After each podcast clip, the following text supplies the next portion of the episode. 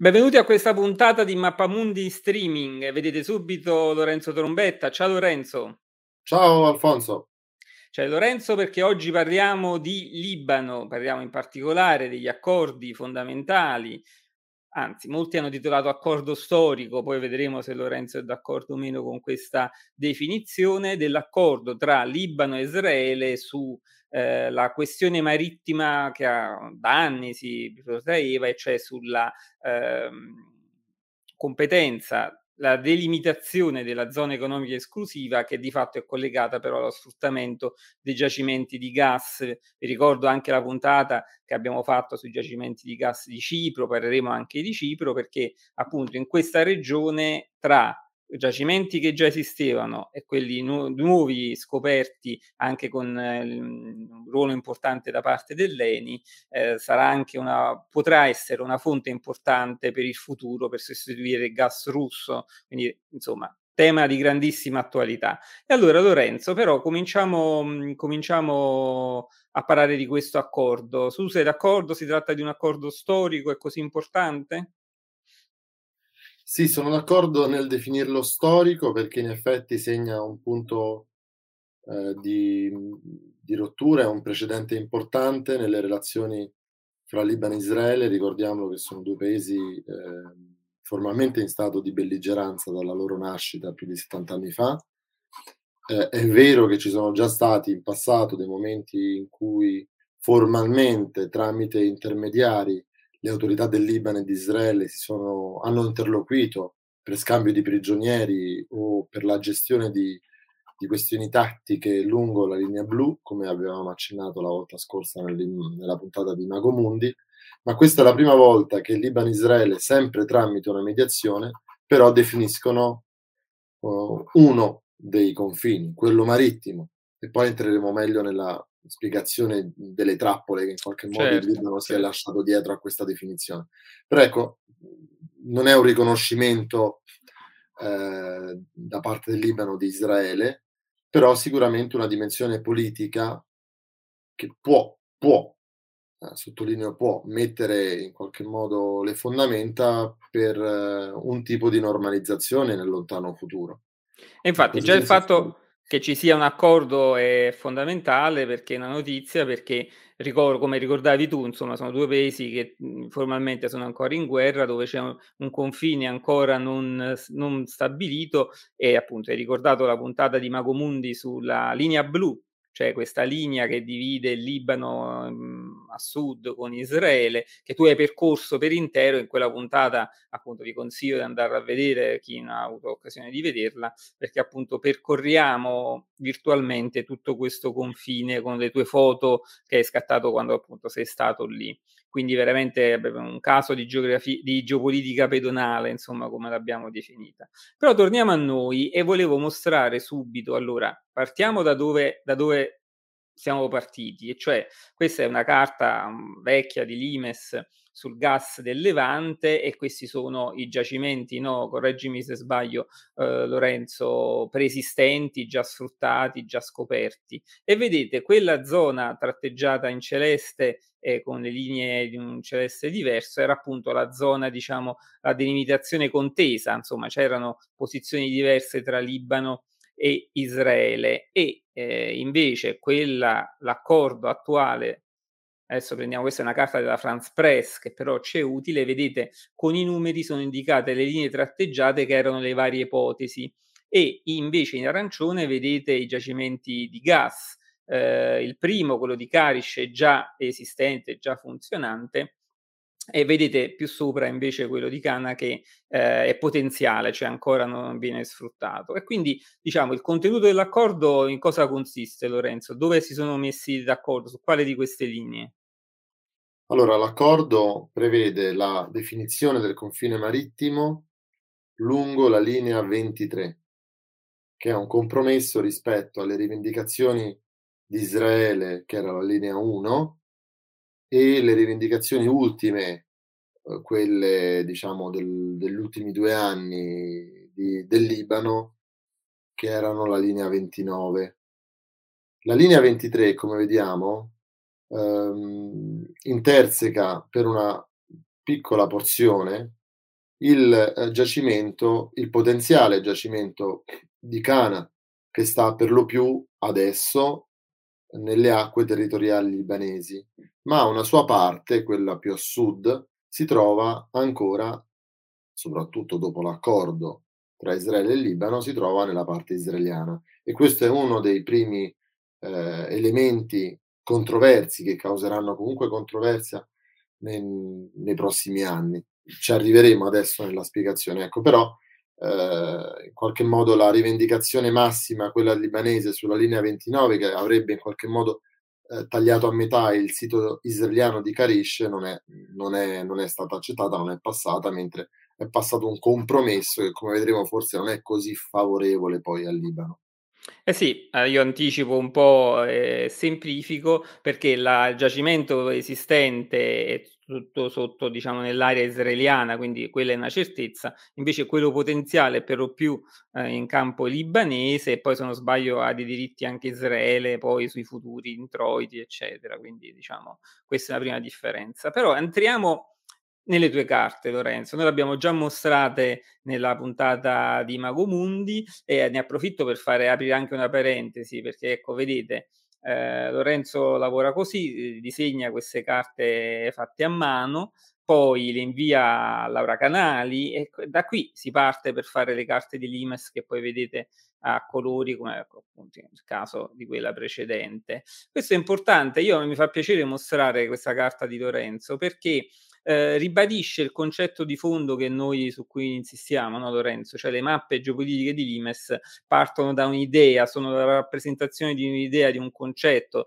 eh, userei, viene usato per altri in altro modo, ma parlerei addirittura di mappe concettuali, no? in certo qual modo, eh, le mappe geopolitiche. Quindi poi su quello ovviamente c'è una base anche geografica perché eh, sono, come dire, si riferisce a luoghi realmente esistenti. Però la questione importante, cioè cosa viene messo in evidenza, cosa non viene messo in evidenza, cosa viene addirittura messo o non messo sulla carta, tutto dipende da un punto di vista perché poi ribadiamo, in realtà tutte le carte, anche quelle geografiche, rappresentano un punto di vista in base alla proiezione che si usa, eccetera, eccetera. Poi magari faremo eh, una puntata su queste questioni. Però ancora di più quelle geopolitiche, più di quelle ancora geografiche, sono proprio la rappresentazione di un'idea. Quindi va bene, bando alle ciance. Questa è, è la tua carta. Allora, cominciamo, cominciamo, ecco, che cosa hai messo in evidenza su questa carta? Innanzitutto sono partito dal come dicevi tu, da un'idea di fotografare eh, la situazione attuale post accordo. Innanzitutto partiamo dalla, dalla parte del marittima, diciamo, dalla zona di sinistra che è quella del mare. Eh, ho tracciato soltanto la linea 23, ho ignorato tutte le altre perché, diciamo, con l'accordo questa è la linea del confine marittimo tra Libano e Israele. Ormai su questo mh, è difficile, difficile discuterne. Si è creato un precedente. Questo precedente, lo dico adesso, poi ci torneremo quando parleremo magari di Cipro o delle negoziazioni tra Libano e Siria. Questo precedente può costituire un, un ostacolo in futuro quando il Libano andrà a negoziare, perché la linea 23 non è basata su uh, questioni di diritto internazionale, uh, bensì è un compromesso uh, fondato sulla necessità del Libano e di Israele di arrivare con una una fretta politica, anche qui lo possiamo vedere, un po' le elezioni in Israele, un po' l'uscita del, di scena del presidente Aoun, arrivare a un compromesso che eh, desse importanza alla spartizione delle risorse energetiche, non alla salvaguardia del principio del diritto internazionale su come si divide, eh, su come ci si divide il, la zona di mare.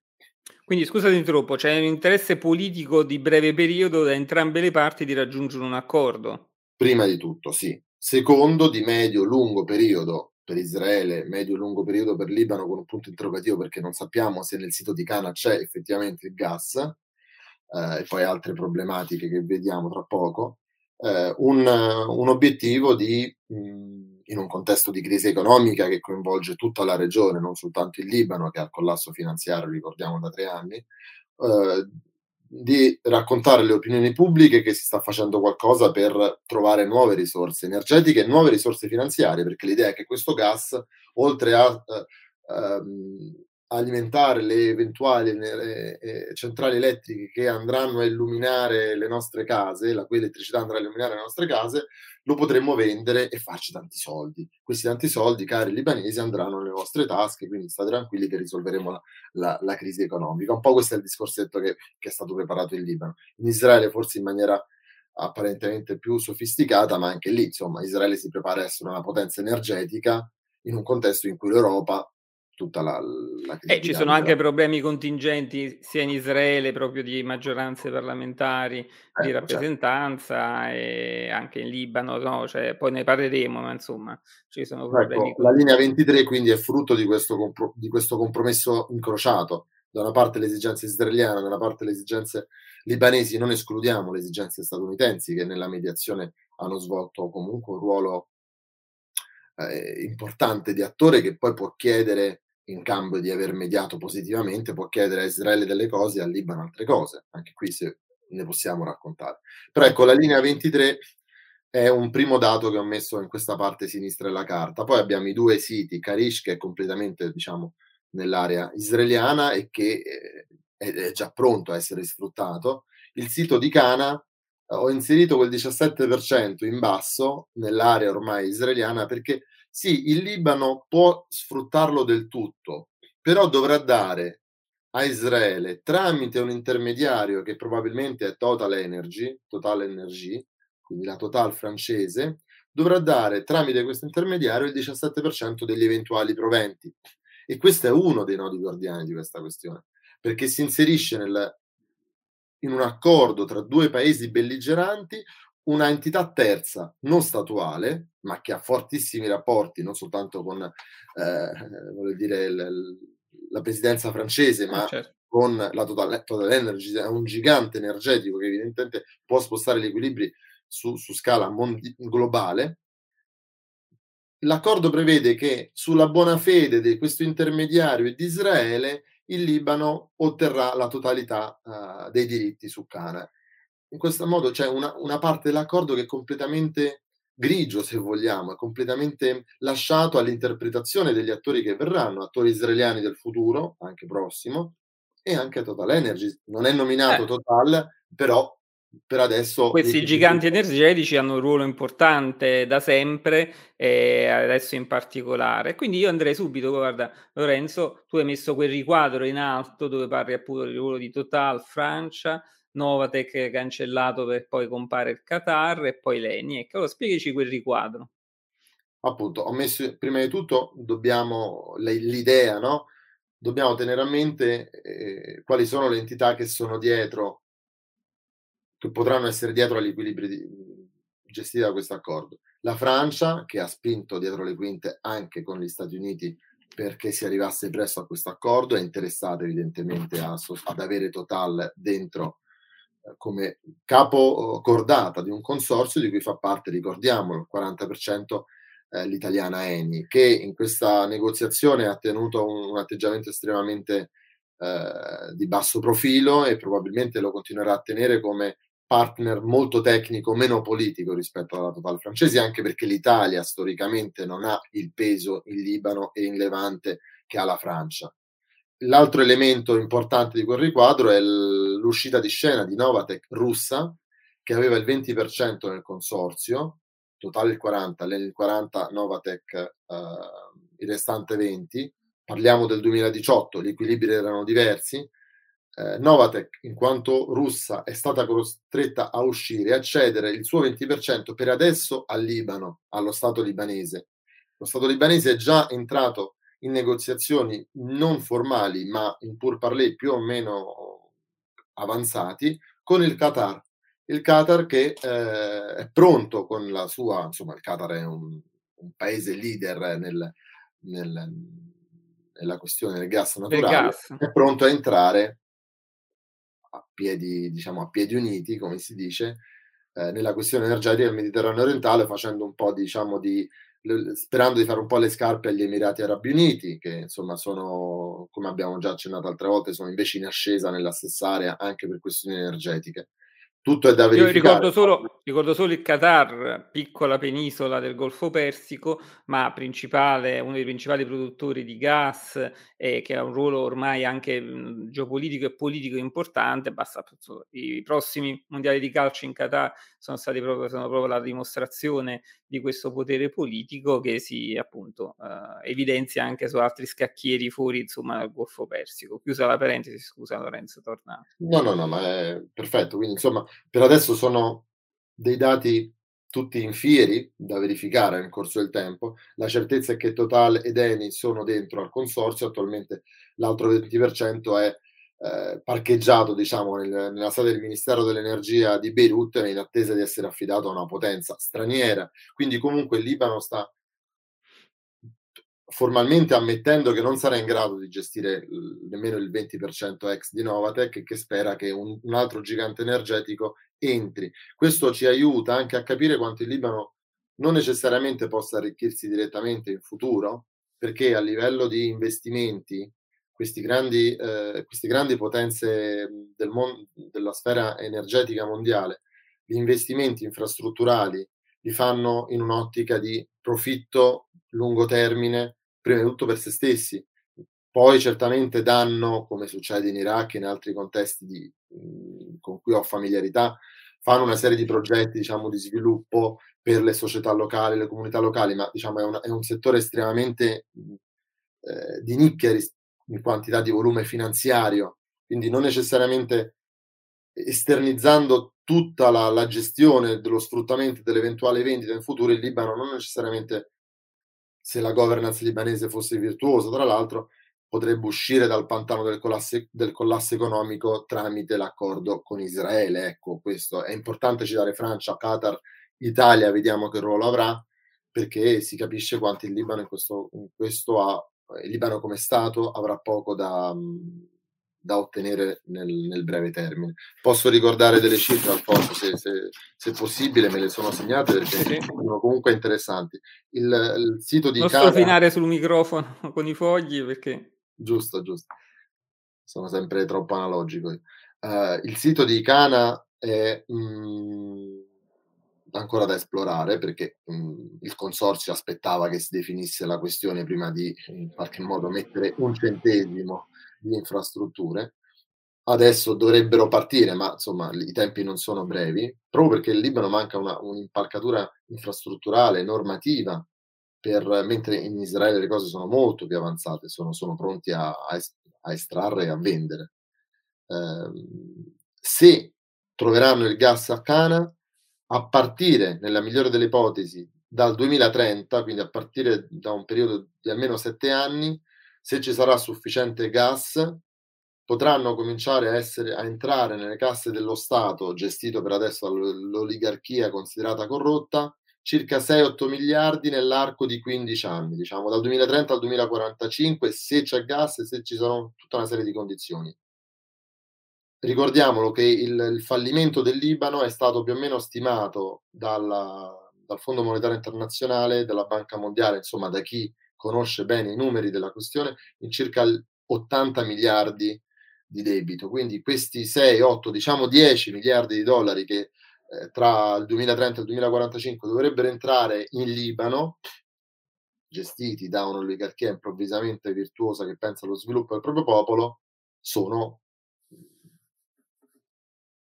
molto pochi, diciamo sono un decimo di quelli che servirebbero. Ecco perché le prospettive, il discorso politico abbiamo ottenuto l'accordo con Israele, adesso cambia l'equazione, tro- diventeremo un paese energetico, usciremo dalla crisi, è un discorso a dir poco populista e, e molto, molto poco realistico da un punto di se guardiamo i numeri che insomma sono lì, lo dicono gli esperti.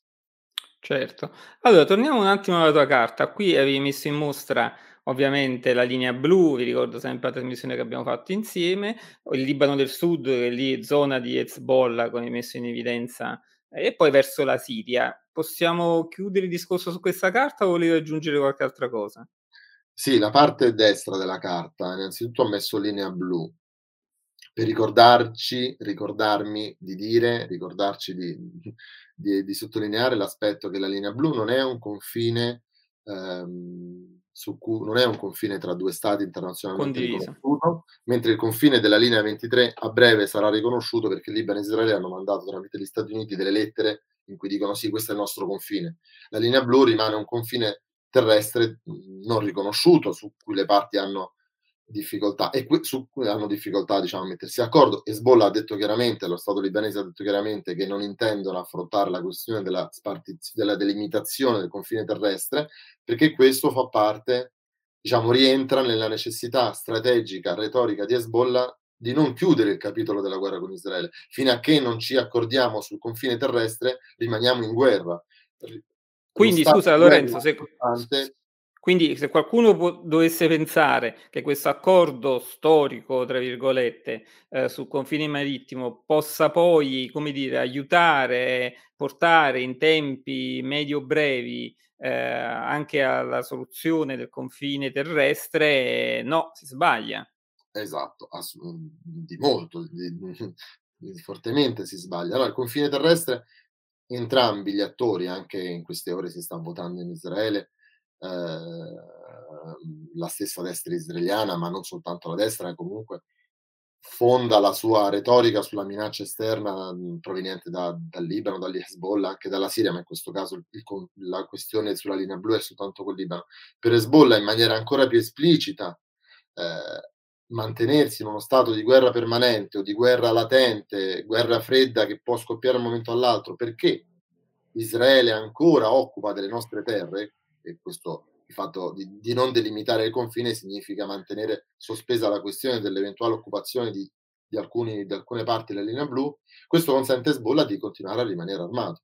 Noi siamo qui per difendere il Libano, noi siamo qui perché un giorno libereremo la Palestina, ma soprattutto siamo qui per difendere il Libano e le armi ci servono. Che poi le armi vengono usate nell'equazione di potere interna per, per imporre il proprio, eh, il proprio volere, la propria visione internamente al Libano, questa diciamo, è un'analisi che viene fatta successivamente, però ecco, mantenere la minaccia esterna, non definire il confine terrestre, mantenersi al potere in Libano sono eh, elementi di una stessa uh, chiarissimo. ecco, di una stessa sequenza. Chiarissimo. Quindi insomma, è spiegato perché lo stato di guerra serve, insomma, alle parti in causa.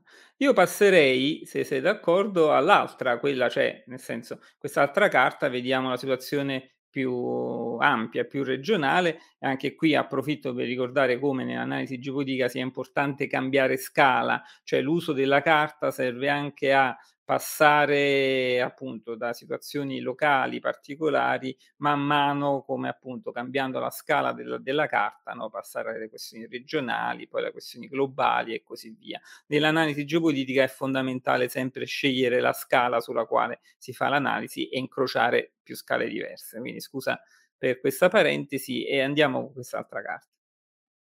Sì, grazie Alfonso. No, è molto importante quello che dici perché appunto queste carte eh, sono delle carte di lavoro, non, non, non le penso per, per, mostrarle, ma mi aiutano a scrivere. Sono, sono, degli schizzi, però hai detto una cosa fondamentale, importantissima, ti aiutano a scrivere, perché poi le carte geopolitiche, quindi carte che rappresentano un'idea concettuali, sono fondamentali per, io dico, no, tenere i piedi per terra, cioè nell'analisi geopolitica non, non divagare e quindi sono anche proprio di aiuto quando si scrive un, un articolo geopolitico. Sì, sì, spesso mi rendo conto di un concetto che ho dimenticato, di, una, di un passaggio che assolutamente non può, non può essere tralasciato quando comincio a, a, buttare giù, a mettere su carta uh, geografica, per quella, la proiezione che c'è, eh, tutta una serie di concetti, quindi è una metafora, come dicevi tu, il concetto, ma che vengono poi eh, localizzati qua e là. Ovviamente sono, insomma, eh, rido di me stesso del, degli schizzi che faccio, però devo dire in questi anni mi, sono tanto divertito e mi aiutano effettivamente tanto. A volte... Ma devo dire, a me piacciono anche perché nella loro semplicità sono... Cioè, sì, il, sì, sogno, il sogno, adesso non ci ascolterà Zero Calcare, il sogno è avere una carta di Zero Calcare col suo tratto no, particolare, no, eccetera. Diciamo, eh, per le sue ah. posizioni, diciamo. Ah, vabbè, ma tu ti riferivi a diciamo, Copane, Curdi, eccetera, va bene. Sono tanti insomma, altri bravi dai, però almeno, insomma, comunque si interessa della questione e questo è già una cosa positiva. Poi no, magari uno può essere d'accordo o non d'accordo. Vabbè, Beh, ma dai, però io non mi posso come... interessare, a volte meglio se sto zitto, insomma, non è che devo essere tuttologo.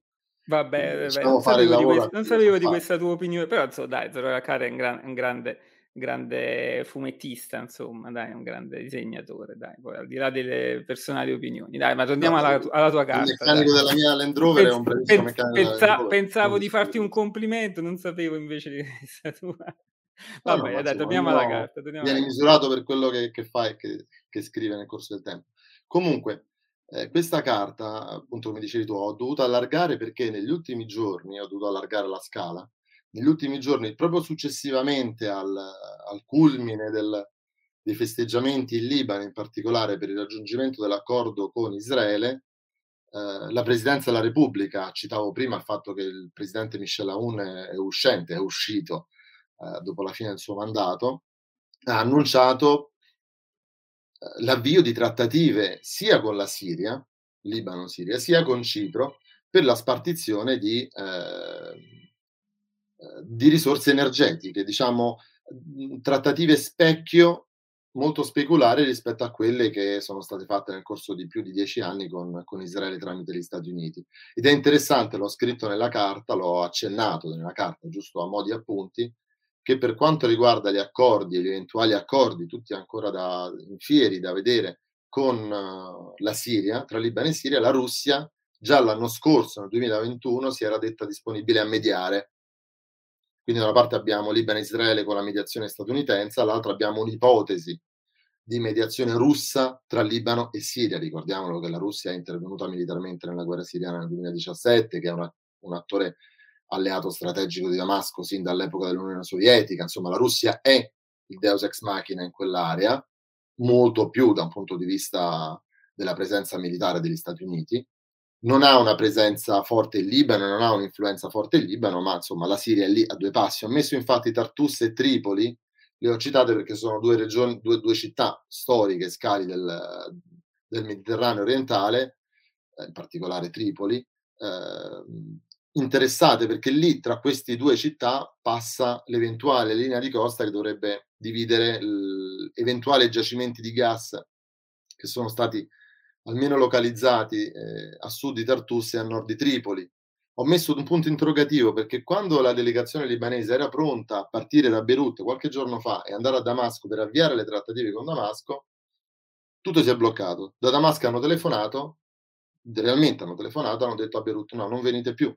Beirut ha protestato, hanno mandato una nota, l'ambasciatore siriano, la racconto questa perché è un aneddoto molto interessante su come avvengono certi negoziati, l'ambasciatore siriano a Beirut ha detto che in realtà non, è stata una, non hanno cancellato la visita, l'hanno soltanto eh, spostata perché non era il tempo giusto, perché la richiesta partita eh, da, da, Beirut per andare a Damasco non è arrivata nei tempi giusti, gli uffici erano chiusi e quindi semplicemente c'è stato uno spostamento. Ora, al di là della questione burocratica che può far anche sorridere e che fa sorridere, a Damasco hanno, non hanno voluto fare il favore politico a un di dargli pure di, di, poter mostrare pure quest'altra carta vincente prima che lui uscisse dal palazzo presidenziale di Babda.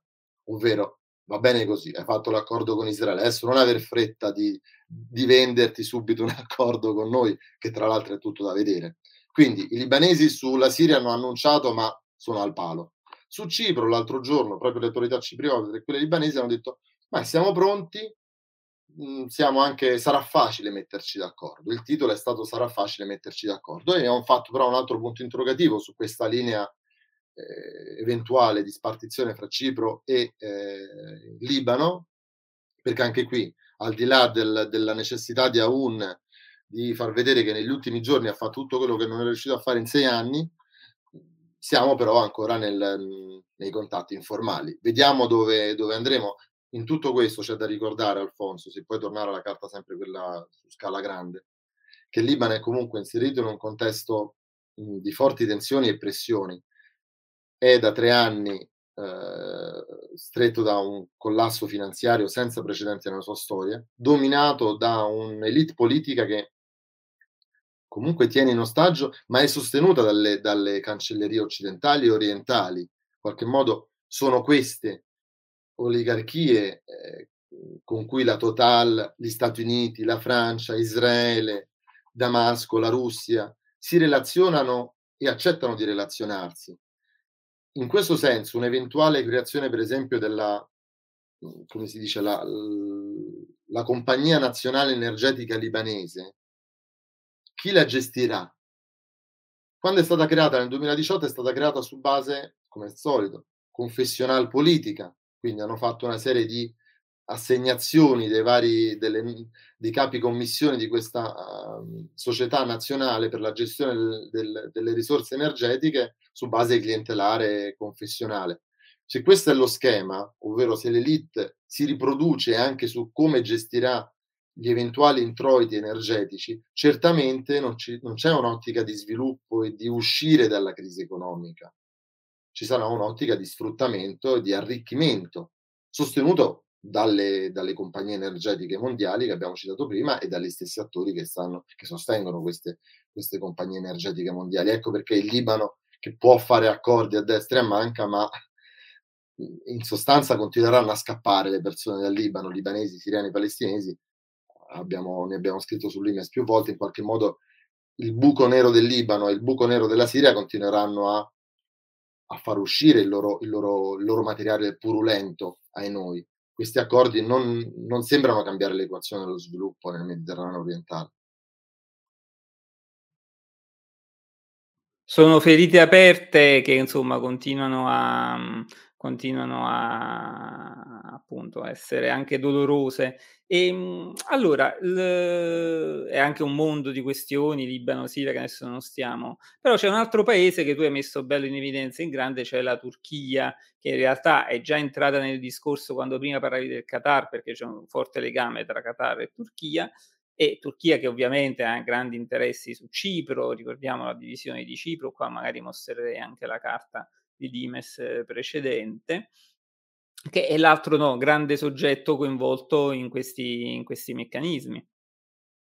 Beh, sì, la Turchia lo è su una scala assai maggiore. Se avessimo in qualche modo concentrato la puntata sulla Turchia, dovremmo aver più o meno eh, dovuto allargare il nostro sguardo a quasi tutto il Mediterraneo, almeno comunque dal, dal canale di Sicilia a est, eh. perché come ricordate anche negli anni scorsi ne avete sicuramente approfondito più volte anche sul canale di Limes, la Turchia ha spinto uh, molto più a ovest le sue, le sue mire certo. energetiche, non soltanto energetiche, andando appunto in collisione con altri interessi. Ed è un paese che per stazza geografica e stazza politica, anche prima del, eh, di aver detto questo credito mh, come ripercussione della crisi in Ucraina, uh, ha una, una potenza negoziale non paragonabile a quella di un paese come e poi ricordiamo che lui si allora sia attraverso l'influenza che ha sul Mediterraneo orientale, sia attraverso appunto tutto il rapporto particolare che ha con la Russia, ricordiamo, no? l'ultima uscita di Erdogan di pensare alla Tur- Turchia come hub anche in futuro energetico sia delle risorse provenienti da, dalla Russia e qui argomento di questa puntata invece quelle del Mediterraneo orientale di fatto no si vuole proporre come grande hub eh, energetico per l'Europa. E Cipro? Allora, già c'è un po' accennato a Cipro, ma ovviamente questo è un accordo che comunque fa piacere a Cipro, perché la speranza di Cipro è di riuscire con i nuovi giacimenti anche qui a svolgere un ruolo importante nei confronti dell'Europa di esportazione. Sì, l'accordo tra Libano e Israele era un po' un nodo eh, che aveva lasciato in sospeso altre questioni eh, quando parliamo di Cipro, di Israele, parliamo di due paesi che mh, hanno una, una, fortissima cooperazione, conoscono la geografia e conoscono la necessità continuamente di, di, di relazionarsi. Il Cipro, a maggior ragione, dopo lo scoppio della crisi in Ucraina e la necessità europea di trovare altre risorse, come Israele, ma con, diciamo, con potenzialità diverse, sta cercando di proporsi come un attore centrale. In questo senso è come se Cipro si volesse spostare improvvisamente dal, da essere così orientale, così medio orientale, a essere invece un partner assai più eh, europeo eh, nella questione energetica. Eh, è importante sottolineare però che tutto ancora è da, da definire. Noi oggi parliamo di un accordo e delle firme che sono state messe in un pezzetto di Mediterraneo orientale, abbiamo però ancora tutta una serie di altre pagine da scrivere eh, certamente una Cipro forte, eh, più emancipata energete- energeticamente, eh, non farà piacere ad Ankara, che farà di tutto per continuare a mantenere sue, l'equilibrio di potere a proprio favore. Quindi le, diciamo, le, le incognite da questo punto di vista sono, sono tante, anche perché Ankara si relaziona con Israele. Eh, è effettivamente un gioco a geometria molto variabile eh, che dovrà misurarsi anche con le contingenze che, che avverranno nel 2023 e forse anche nel 2024. Eh sì, allora, ehm, siamo in chiusura Lorenzo, e vorrei chiudere proprio sul Libano, poi noi ci torneremo appunto con le puntate che ho detto, parleremo di Beirut, con te che andrai proprio lì insomma, poi parleremo anche del confine Libano-Siria, dove faremo anche lì una puntata di Mago Mundi con le foto, come abbiamo fatto per il confine Libano Israele. Però ecco, è proprio in corso, no, le vicende politiche libanesi sono proprio di stretta attualità, ovviamente vedremo come si svilupperanno, non voglio che tu fai previsioni ampie, però questo accordo ha avuto già un effetto in politica interna, un riesce insomma, qua, com'è la situazione, ricordiamolo poi c'è questa situazione, ehm, questa divisione dei poteri molto particolare in Libano, no? Ma innanzitutto questo accordo di fatto ha ridotto le possibilità di una guerra tra Hezbollah e Israele. No, è vero che sembra che non sto rispondendo alla domanda sulla questione politica interna libanese, ma in realtà ha a che fare anche con questa dimensione interna, perché eh, sebbene Hezbollah non voglia ammettere di aver in qualche modo riconosciuto Israele, e non lo ha fatto, ma è, è entrata nel negoziato col nemico, eh, il fatto che il Libano abbia almeno sulla carta, da, da gestire un, un'intermediazione, dare delle, delle, compensazioni economiche a Israele, mantenere quella linea 23 effettivamente calma e sicura. Questo avrà dei riflessi di, eh, di calma della situazione anche nella parte terrestre del sud del Libano, quella che abbiamo esplorato nella puntata di Mago Mundi. E quindi Hezbollah comunque adesso che è il principale e maggiore alleato dell'ex presidente della Repubblica Libanese Michel Aoun, dovrà avere una, un atteggiamento retorico e politico interno probabilmente leggermente diverso. Se negli ultimi mesi, eh, a causa dell'erosione del consenso interno dovuto alla crisi economica, ha spostato molto l'attenzione sul nemico israeliano, attenzione che ci stanno rubando il gas, noi siamo pronti a scatenare la guerra, adesso che l'accordo è stato fatto, siamo tutti un po' incuriositi nel vedere come la retorica di Hezbollah si adatterà in un contesto in cui bisogna eleggere un presidente della Repubblica che senza dubbio deve sostenere la visione di Hezbollah, non può essere un presidente della Repubblica in qualche modo vicino agli Stati Uniti, vicino agli israeliani, vic- troppo vicino ai francesi, troppo vicino ai sauditi, ma deve essere un presidente, come si dice, di consenso. Oh, eh, qual, il, adesso, quale sarà l'argomento di Hezbollah? La resistenza alle armi, la minaccia esterna, ma adesso c'è un accordo con Israele che, di cui è difficile non tener conto. Siamo in un contesto, e sto per chiudere in Libano, di, vuo- di doppio vuoto istituzionale. Il presidente del Consiglio, Najib Mikati, è uscente, ma è anche incaricato di formare il nuovo governo. Dopo le elezioni del 15 maggio è, è usci- si è dimesso questo governo, svolge soltanto, sbriga gli affari correnti, ma lo stesso Premier è anche incaricato di formare un nuovo governo, che però probabilmente sarà formato dopo che sarà eletto il nuovo presidente qualche modo oggi il nodo principale della gestione politica regionale sul Libano è chi sarà il nuovo capo di Stato. Deve essere un consenso. Hanno fatto quattro sedute parlamentari, fino adesso i deputati di Aoun e di Hezbollah, della coalizione aunista di Hezbollah, hanno fatto sempre mancare il quorum al secondo turno in modo da non consentire una maggioranza semplice, se no passava probabilmente del candidato delle forze politiche libanesi più vicine agli occidentali e questo non può avvenire. Adesso si entra in una fase di negoziazione anche molto lunga. Ricordiamolo che Aoun è arrivato alla presidenza nel 2016 dopo più di due anni di vuoto istituzionale. Da noi non qualche, non è, non è in qualche modo pensabile che in Italia manchi un governo e poi possa mancare il Presidente della Repubblica per più di due anni. In realtà il Libano, per fortuna o per sfortuna, questo è un argomento del mio libro e di tante altre puntate, le istituzioni formali non sono l'unico modo di gestire il potere. Eh, si apre quindi una fase di incertezza e di negoziato. Non si andrà al conflitto, non si andrà allo strappo, nessuna forza politica ha voglia di imporre la propria carta per fare chissà cosa. Tutti alla fine hanno bisogno di rimanere lì a prendersi i famosi soldi del Fondo Monetario Internazionale e gli eventuali soldi che arriveranno tra qualche anno, se arriveranno, per le estrazioni del gas. L'importante è dividersi la torta. Ogni tanto la retorica usarla in maniera massimalista perché insomma se no la gente rischia di non crederci più a quello che, che diciamo. Questo un po' è la situazione in Libano. Allora, perfetto, grazie Lorenzo. Io ricordo il tuo li- ultimo libro, ma in realtà i tuoi libri, poi troverete il link in descrizione. Lorenzo, allora che dirti? Se non grazie, alla prossima. Alla prossima, grazie Alfonso a te, buon, buon proseguimento a tutti. Grazie. you